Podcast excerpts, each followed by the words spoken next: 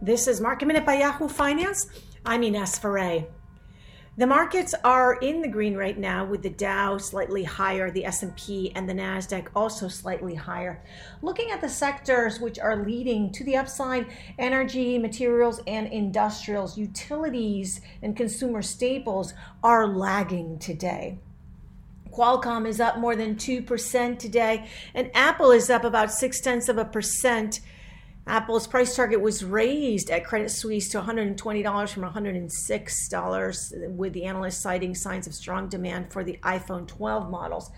And Boeing is one of the better performers today on the Dow after Boeing had been down yesterday, recuperating some of the losses from yesterday. For more market minute news, head to yahoofinance.com.